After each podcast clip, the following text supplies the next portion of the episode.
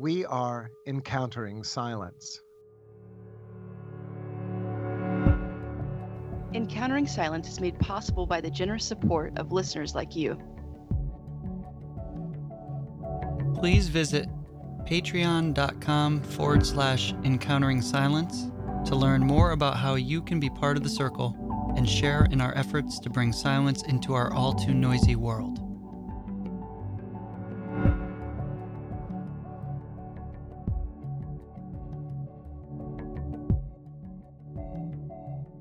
Here on Encountering Silence, we have explored silence in many forms silent prayer, the silence of meditation and contemplation, the silence of the wilderness and the desert, the relationship between silence and creativity, or silence and politics. But there is one topic that we have not yet explored, at least not in any detail and that is how silence shapes and informs one of the great mysteries of life the mystery of death. With this in mind, today I am pleased to be welcoming to the podcast harpist, singer, and composer Therese Schroeder Sheker. You may know her from one of her beautiful and award winning recordings, such as The Queen's Minstrel, Rosa Mystica, or The Geography of the Soul or you may be familiar with her many articles or her books, such as Transitus, A Blessed Death in the Modern World. As the title of that book suggests, her work has a contemplative dimension that explores how music can be a gift to those who are dying or in hospice or palliative care. With over 40 years of clinical experience serving the physical and spiritual needs of the dying with prescriptive music, Therese founded the palliative medical modality of music thanatology and the Chalice of Repose Project, the first music thanatology organization in the world. She has served as the academic dean of the School of Music Thanatology since 1992. Therese, welcome to Encountering Silence. Oh, good morning, Carl. What a beautiful introduction. Thank you. Good morning, Cassidy. And good morning, Kevin. Good morning. Good morning. Now, maybe it seems ironic or counterintuitive to ask a musician to speak about silence. But we've had several musicians on the podcast, and we've always been fascinated by their insights into the relationship between silence and music. So, to begin our conversation, I'm just curious about your perspective. How does silence contribute to, or form, or shape your experience as a musician? Oh, thank you, Carl. You you go right to the heart of the matter as soon as you walk in the room. Gosh. All right. Um, Take your time. If I could say, uh, if you would allow me to describe two different perspectives, please. Um, one of them has to do with silence and musical artistry as a comp- composer and performer. And another one has to do with silence and the life of the musician clinician. They're they're actually um, different though related. So I'm going to defer to a few memories and thoughts for a moment. Um, when I was a young very young woman, I had the great privilege and opportunity to study with the American composer Norman Lockwood. Uh, that was in Denver. He was an absolutely remarkable teacher. I used to come to his house every week, and I had to show up with the, some effort of a string quartet or whatever it was I was working on. And um, he was a very dignified teacher. And I handed him that week's scores, and he was looking at it really quietly and said to me with all the care in the world, Therese, what is it you listen to during your time alone? And then he took a little breath and said something like, Be careful what you listen to, because everything you take in stays in, it matters. Mm. It's going to shape and form you. Mm. And then I realized he was giving a principal teaching about um, the inappropriateness, at least for me, of having something like background music. Sometimes people come home from work at night and walk in the door and press a button and turn on what they call music, but it essentially becomes background, um, kind of aural ambient background material. Mm. And we're not really present to it. And we might even have music on while we're having a conversation with our loved ones, our children, our best friends, our family. But but we wouldn't dream of speaking uh, of having several conversations going on at once so so there's that thing i learned very early on that that music is a primary conversation not a background kind of auditory affection wallpaper stuff. And so my teacher norman lockwood was saying if you're serious about composing uh, protect and nurture periods of silence. And in my own soul, uh, as a Catholic, I, I began to realize, well, um, in the same way, in a much earlier period, I, I'm an elder now, so when I was a child, we fasted in preparation for the Holy Eucharist. Uh, but I realized right then, Norman Lockwood was trying to teach me about fasting from sound. Uh, mm. That sort of helped cleanse both my inner life and the sensoria. Mm. And that set the stage for the possibility of being able to hear something new as a composer or as a performing artist. So that's one world over there. Then there's another world when you're working in the heart of the medical setting, whether you're working in a major hospital, in a residential hospice, or whether you're in the home of someone who's actively dying at home, the delivery of music is not isolated as some mere technique that you deliver and then leave. It, it's founded in the whole contemplative dimension of which preparatory silence is is the soul of the work.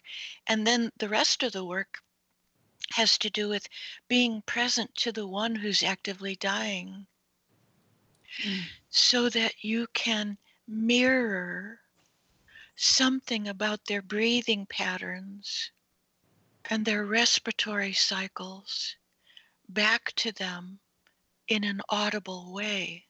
So you're connecting with them rather than pushing buttons or doing a technological delivery of medicine. You're walking with them, accompanying them, breathing with them in sound and in silence.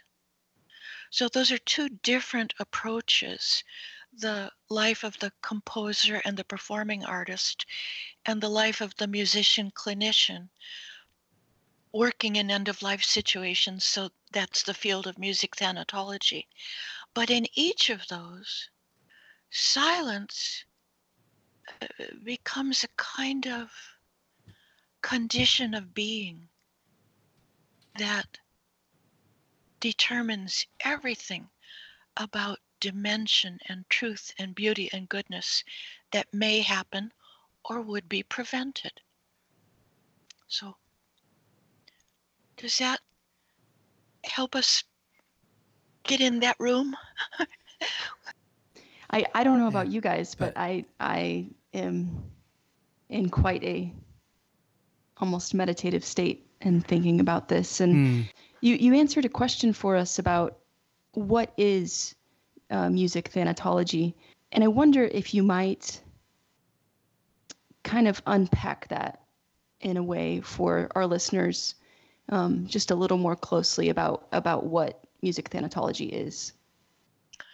Well, if we have 10 hours, we can go there. Um, let, let, let, let, uh, let, let me think for a moment. Um, music thanatology is a contemplative praxis with clinical applications. It's not a clinical practice with contemplative residue. And so, how we are in our innermost being contributes greatly, shapes, forms, colors, how we are able to be present to others rather than distracted.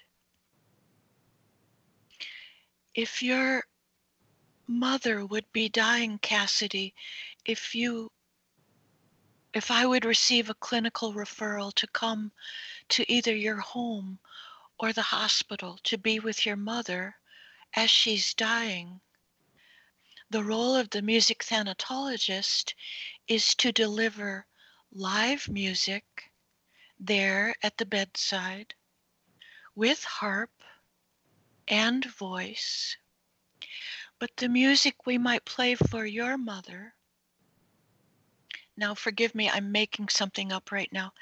The music we might play for someone who's dying with Mhm. lung cancer might be different for the music we deliver for five other people who are also dying of cancer. So it's unique, dynamic, and has to be delivered live. So the musician clinician is working right there at the bedside and they're addressing both physiological pain and interior suffering. So it's not a word therapy, but Mhm. it is, but with careful partnering, accompanying, synchronization of breathing and respiratory patterns, I can be with the person at multiple levels of their being to the degree that my own life is not distracted or noisy or yeah distracted or noisy. So so the contemplative dimension of music thanatology is the bedrock upon which we work. And um, the dying will always be with us. So i'm pleased to say that we work in every kind of psychosocial setting hospitals hospices homes uh, long-term care facilities wherever people are dying music thanatologists come. But we understand that the spirituality of the work is um, core to the work so it requires it's a sort of a marriage between um, the musical artistry the clinical acuity the spirituality of making a commitment to be there for those who are vulnerable. I'm sure I've missed a hundred things I should have said, but that hopefully could start you off a little bit. Yes, absolutely. Thank you. It seems to me that your answer to Carl and now your answer to Cassidy really is a deeply embodied answer. Oh, thank you. Oh, thank you, Kevin. I love you, Kevin. Thank you. And well, you're welcome, but I, mean, I haven't gotten to my question yet. but We love Kevin too. um, my th- my I think what I want is there a way to bridge those two questions because you say especially when you just said to me and it struck me hard you said you approach you know, music thanatology approaches uh, those who are dying, no matter where they are, hospital or hospice or at home. And I thought to myself, well, I'm dying. Uh, everything alive is dying. And so that first question, uh, you know, there's active dying, which you're closer to the end. Um, but I honestly don't know if I'm closer to the end or not. If, uh, you know, God forbid a, an accident or something happens today. So to me, I could be near the end and I don't know it. So I'm thinking about your first answer where your teacher said to you, be careful what you listen to. And there was this deep embodied kind of, I think monastics might even think about like custody of the eyes, custody of the ears. There's this practice of being quiet and open so that you can hear the voice. And I'm just wondering uh, is there something in between those two of active death and that first kind of quiet custody ear and eyes this embodied knowing that and i'm not even sure what question i have here but it just seems like there's something deeply embodied here that i wish if you have any comment on i hope that i may reply within the arc of my own experience and biography. Mm. Please. Yeah, I am a Eucharistic person.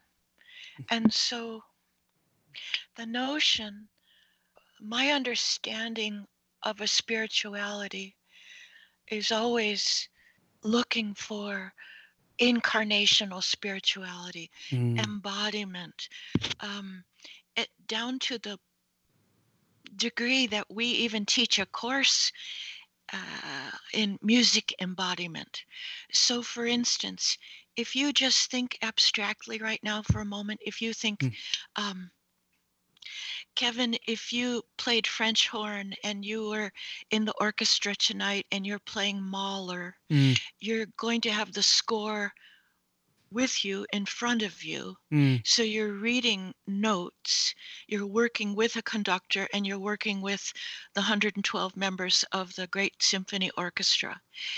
So your technique is embodied, but you're actually reading the score mm. and following instructions. Mm. Um, in the praxis of music thanatology, no one's ever reading a score we go into the room without any scores. Mm. It's sort of this Tombergian reference to revelation presupposes inner emptiness. We we have to be willing to carve out this metanoic and kenotic inner space in which I I come to you or your dying mother or your child without preconceived notions of how that cancer is going to unfold or how you are going to be. And I have to rid myself of those preconceived notions, but know what I know about clinical care, but meet you in a fresh, new way. Mm begin in complete and total silence. Begin breathing with you only in silence. And only after I've synchronized with you can I begin to play with my eyes on you, not on the harp strings, mm. which means my ensouled capacity to listen and to respond tactilely and audibly bridges so that silence has become generative and creative and new. So for me, words like ensouled are real terms.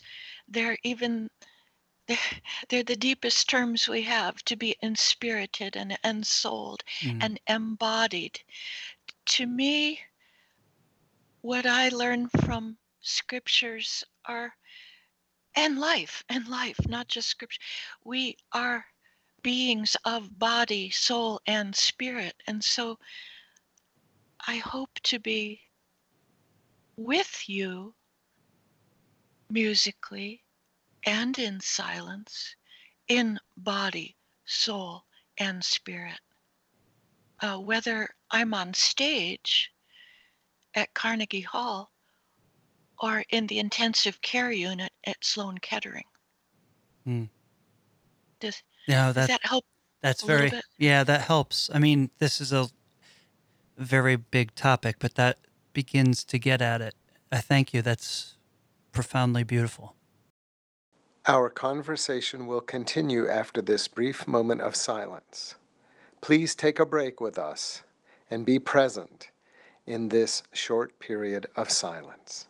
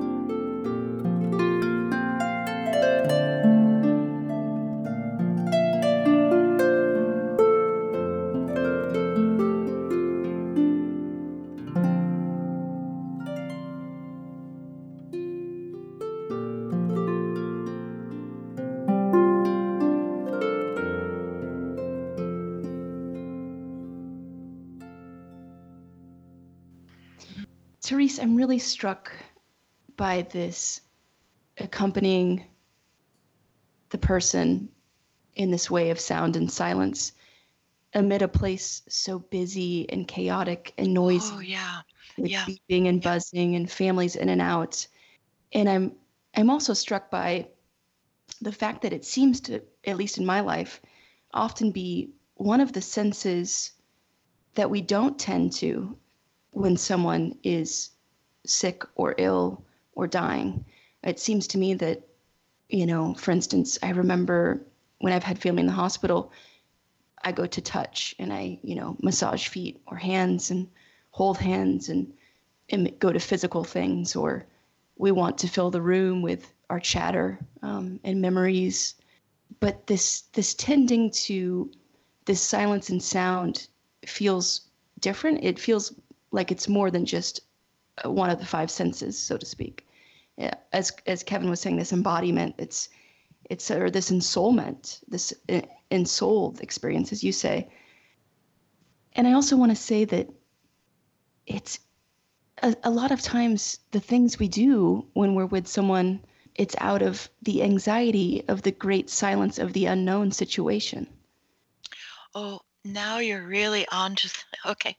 Mhm. Um, so I'm thinking just factually, the late 20th century and 21st century practice of medicine is actually biomedicine. And the biomedicine is a technological delivery of medicine. It's larger than life, uh, machine to human. And I would never be dismissive about the great advances of medicine. We have to be grateful for them. But those technological deliveries can be intimidating. And sterile isn't quite the word I'm looking for, but uh, uh, but they are hardened, as you say, they're beeping, hissing, pumping. They're mechanical sounds, and the praxis of music thanatology really is about or includes, incorporates, integrates, makes palpable intimacy and reverence, not in terms of a religious institution, but reverence for the human to human encounter, that great sacred I thou encounter, which is so intimate mm. that it makes room for the presence of the third. That's where a new mysterious current comes in. And so it even affects, shapes, guides the quality of music that is being created to accompany the one who is now imminent and actively dying. So I'm remembering suddenly, uh, remember years ago reading uh, Schumacher and Small is Beautiful. He tried to remind us to um, go back and revisit and remember uh, things that were human scale. And if we could recover human scale activities in our architecture, in our uh, in every way possible in businesses and so forth, um, that we would reanimate human meaning, creativity, relationship, uh, health, and more in ways uh, that that are almost uh, immeasurable. It's, I'm sorry, I'm using hyperbole here right now, but but we regain intimacy.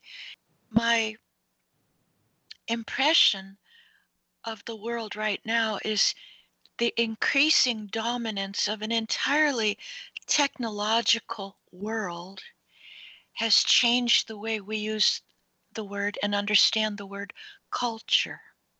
So we have mm. theological cultures, we have family cultures, we have medical cultures, we have academic cultures, we have cultures of all kind. But technological deliveries in technological deliveries, we become faceless, nameless, impersonal, replaceable data. In relationship, the I thou, irreplaceable human uniqueness and intimacy is possible because it's mediated by something larger than just I and thou. There's even a third element present. And so it changes the dynamic from polarized male female, right wrong, Democrat Republican, up down.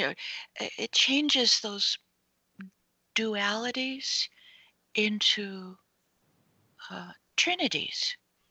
And mm. so hmm. and so it's no longer just me and thee.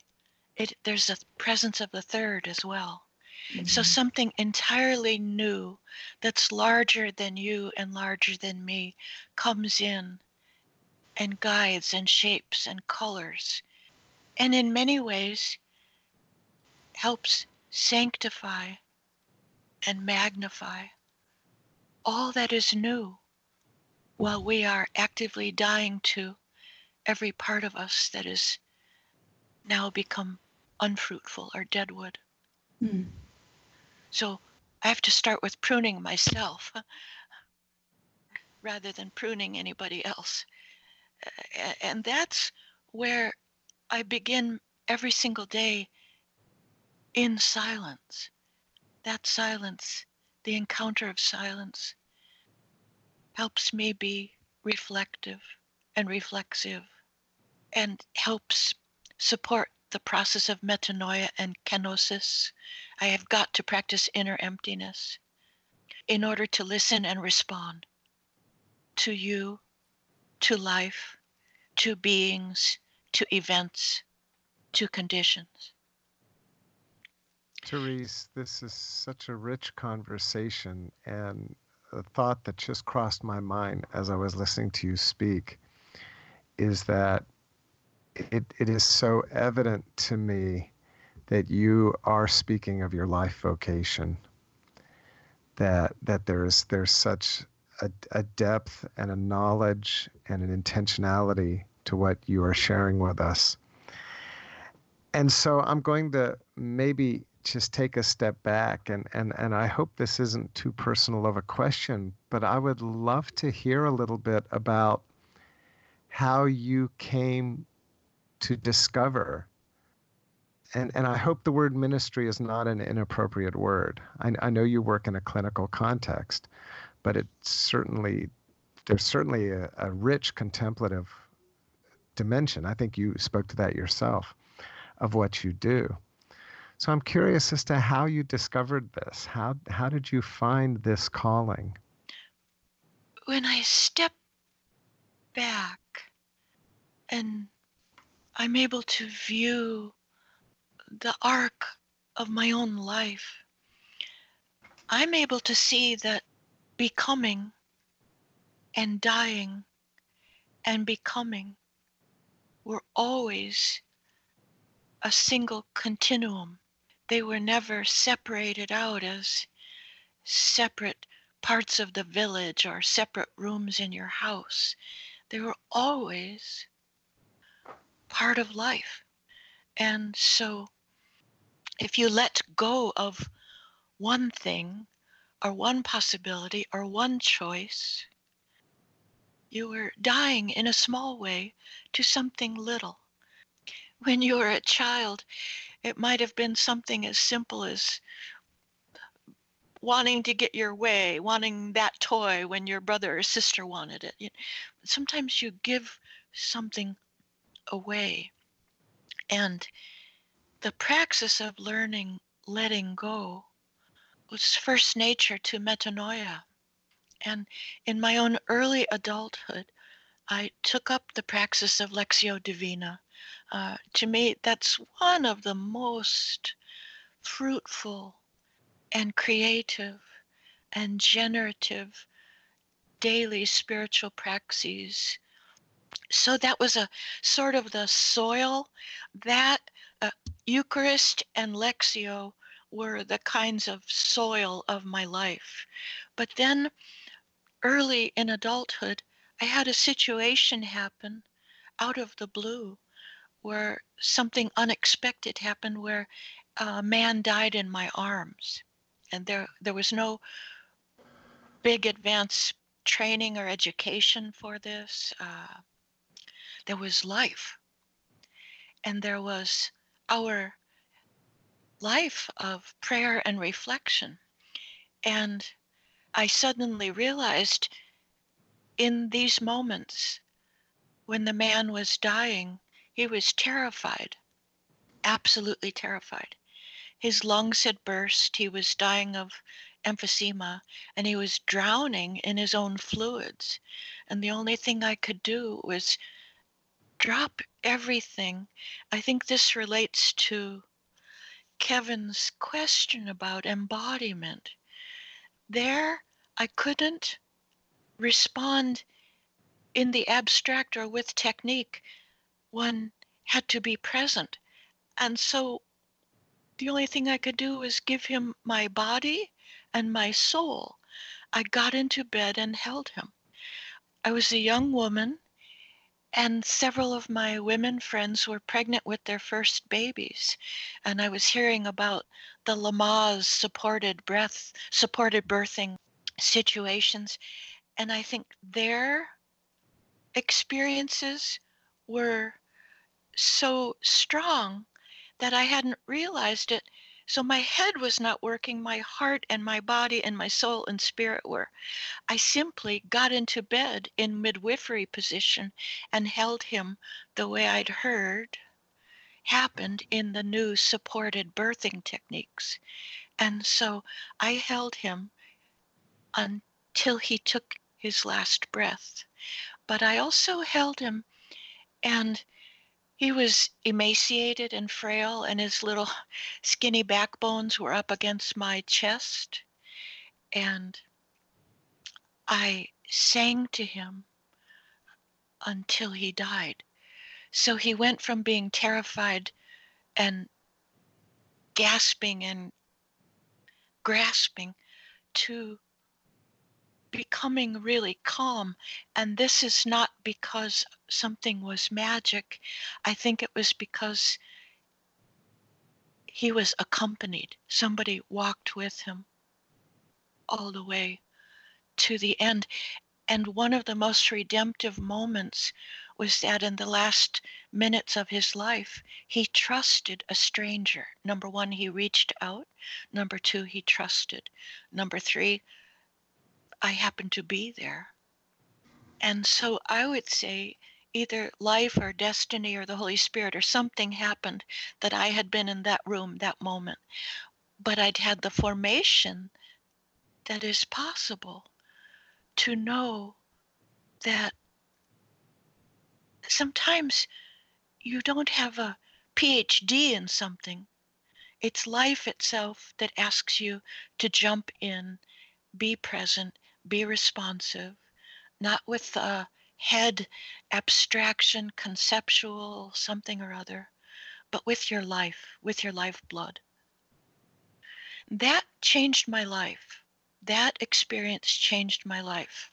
That was the moment when I began thinking Has music ever been used at the end of life before? If so, how can I integrate both my life as a classically trained concert and recording artist and as this person noticing that all around us and for the rest of our lives there will be those who are imminent and actively dying. So i i wanted to walk both. Both. In the same way that you have a right hand and a left hand i wanted to embrace both and so I think it was very early on I knew I had a vocation as an artist. But it was it took a while for me to realize that I had a vocation as a clinician. But bringing the two into harmony was everything. And that took time. That took time. I had to trust time the way it unfolds organically rather than have a preconceived notion that I should make it through grad school in three years. so I have to say that the vision of an interiorized monasticism was everything. That's what helped me bring these sensibilities into the world as a working woman. I hoped that life and vocation and profession were all woven together as a single fabric. That was my hope and prayer. Yeah. Does that respond to your question? yes. Well, I guess my follow up question would be this um, you, you speak of trust, Therese, and the trust that you had to that powerful story of, of trust on that day with a stranger and in the final moments. And I'm kind of curious because our culture, everything about our culture is death phobic. We run from it kicking and screaming. And there aren't a lot of spaces, I, sadly, even in spiritual and religious circles, um, there isn't, or there isn't often, I should say, a lot of preparation for this kind of trust. And I'm just kind of curious as if you have any kind of words of hope or encouragement for for those who are maybe family members who are currently actively dying or or as each of us turn to this question about trust and death and dying and, and, and fear maybe I could defer to a gift. Gifts, plural, I received from my parents. Hmm. My father used to say, You can do anything, dear, if you love it. Uh, notice I try and tell people he didn't say, you can do XYZ once you're a big married girl, or you can do XYZ once you get your mm-hmm. PhD, or you can have your permission slips once you have had conferred upon you outward authority. He didn't, eh, the love to which he was pointing was embodied and ensouled and required that one practice self knowledge, develop the capacities to be reflexive, and be motivated by love, by trusting the innate wisdom that comes with embodiment and life experience itself. So he was even trying to say that a little child in grammar school already has some wisdom and and should be able to trust his or her impressions and intentions. And sometimes the world in which we live today encourages the opposite.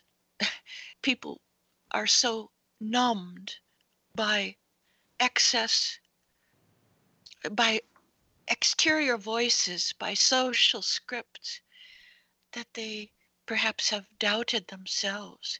But so somehow, parenting that uh, my father said, if you you can do anything if you love it and so i love and loved music but also being eucharist eucharistic i i uh, i was raised in the imagination of both the death and the resurrection they were all part of my consciousness so if you love it, you can do anything. And then there was another th- gift that I received from my mother, and that was I uh, I didn't do so well in one or two areas when I was a child in school, and uh, I probably came home terrified that I was going to get in trouble for a bad grade. And my mother looked me straight in the eye and said, um, "Did you do what you could, dear?" Did you do the best that you could? I think she knew I didn't have it in me to lie. So I looked at her and said, Yeah, mom, I really did. And she said, That's all anyone can ever ask of you. So in that moment, I no longer felt ashamed of bidding, getting a bad grade on that on that test. And that somehow gave me the strength and the courage to go back and do more and and do better. And by hook or by crook i learned how to love the difficult subjects. Eh, but it was having somebody believe in you. Perhaps that intimacy is what can help cultivate trust and love as the what's as the antidote to fear and anxiety and uh, disillusion and hardness of heart, inflation, arrogance. All that stuff is part of our lives. But regardless of our formation, if as adults, if we can come back to the love part without that being sentimental, the real love is embodied love and soul love it requires courage, it requires risk. Loving is risking. So, all that coming back together seems to me to be very much like music. so, somehow, music, sacrament, living, breathing, responding, they're all the same fabric.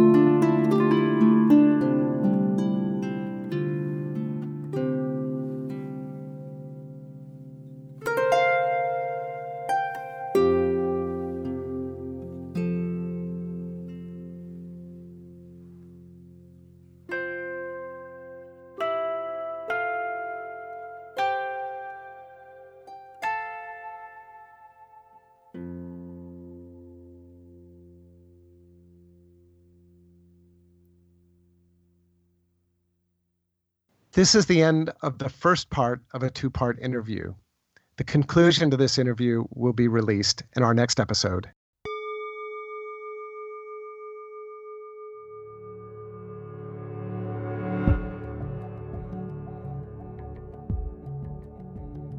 We are encountering silence.